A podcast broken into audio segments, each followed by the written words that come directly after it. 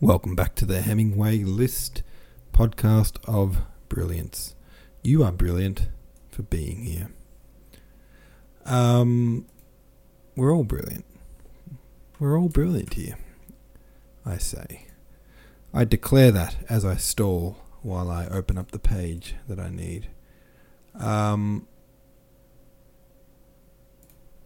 what did you think of the depiction of Maya's grief? Do you think Tolstoy portrayed a realistic account of loss? She's being very pragmatic, and I think that is pretty realistic in the kind of immediate aftermath. Um, you know, even the first few days or week, even um, people can get super like kind of productive after they, you know, lose a loved one. Uh, it's almost like a bit of a denial phase. Maybe not. It's not. It might not be denial or shock or something like that. But uh, it kind of kicks them into gear, and they feel like I've got to get everything done all at once. And you see a little bit of that with Maya. Do you think Maya's behavior is in line with her character? Has it surprised you in any way? I don't think you can judge someone's behavior in the immediate aftermath of a traumatic event because we don't act ourselves in a traumatic time. Ripster66 says Poor Maya is not even grieving a huge loss of one of the most important people in her life. She's also grappling, oh, sorry, not only grieving a huge loss, she's also grappling with her guilt about how she dealt with his illness.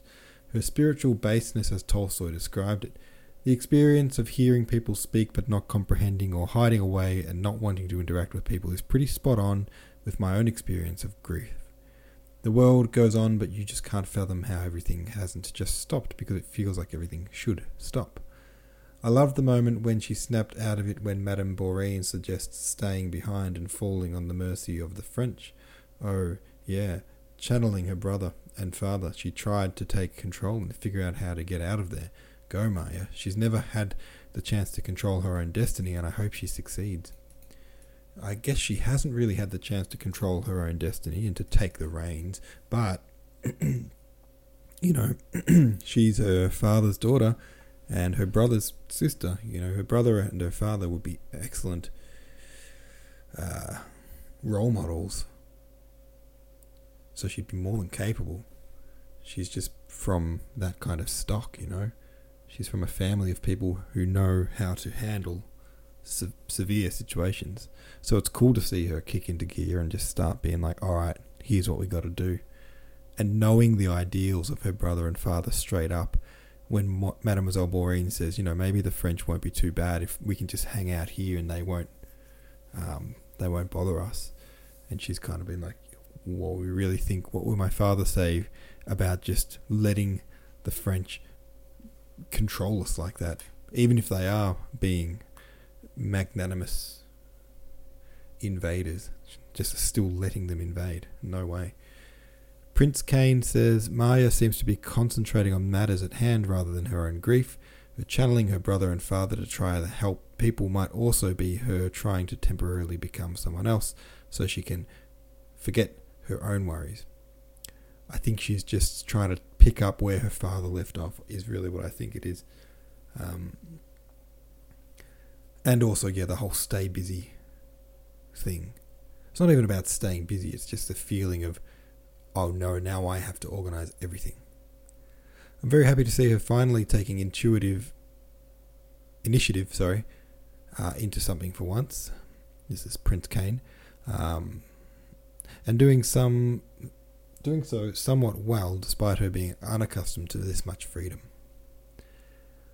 I think we've all been wanting since the start of the book to see Maya come into her own and take control of her destiny. So it is an exciting time in that regard. Let's keep reading chapter 11. It goes like this. An hour later, Dunyasha came to tell the princess that Dron had come and all the peasants had assembled at the barn by the princess, princess's order and wished to have a word with her mis- with their mistress. But I never told them to come, said Princess Mary. I only told Dron to let them have the grain. Only for God's sake, princess dear, have them sent away and don't go out to them. It's all a trick, said Dunyasha. And when Yakov Alpatich returns, let us get away. Please don't. What is a trick? asked Princess Mary in surprise. I know it is. Only listen to me for God's sake. Ask Nurse, too. They say they don't agree to leave Bogucharovo as you ordered. You're making some mistake. I never ordered them to go away, said Princess Mary. Call Dronyushka. Dron came and confirmed Dunyasha's words. The peasants had come by the princess's order. But I never sent for them, declared the princess. You must have given my message wrong. I only said that you were to give them the grain. Dron only sighed in reply.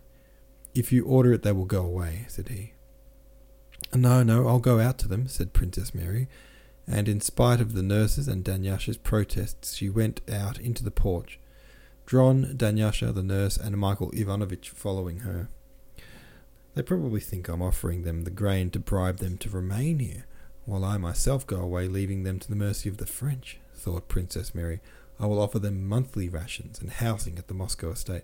I'm sure Andrei would be would do even more in my place, she thought as she went out in the twilight toward the crowd standing on the pasture by the barn. The men crowded closer together, stirred and rapidly took off their hats. Princess Mary lowered her eyes and, tripping over her skirt, came close up to them.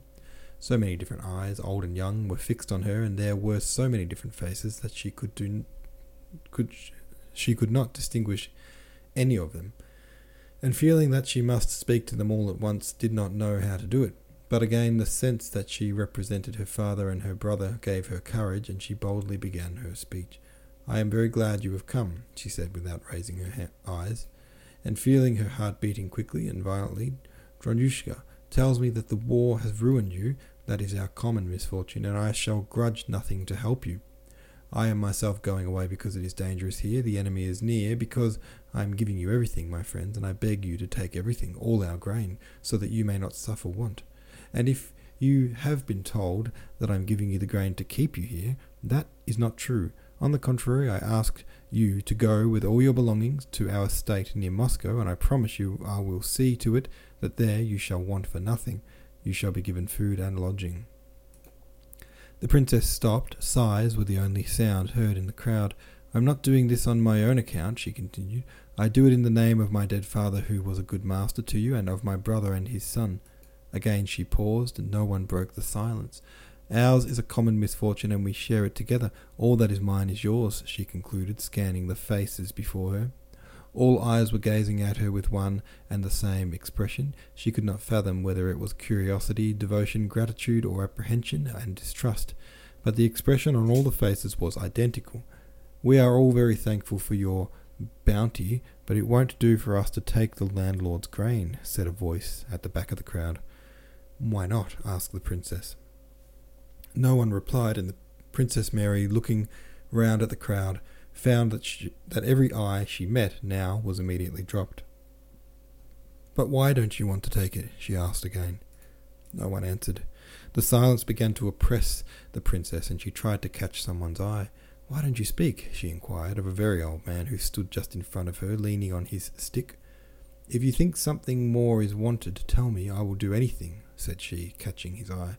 But as if this angered him, he bent his head quite low and muttered, Why should we agree? We don't want the grain. Why should we give up everything? We don't agree, don't agree.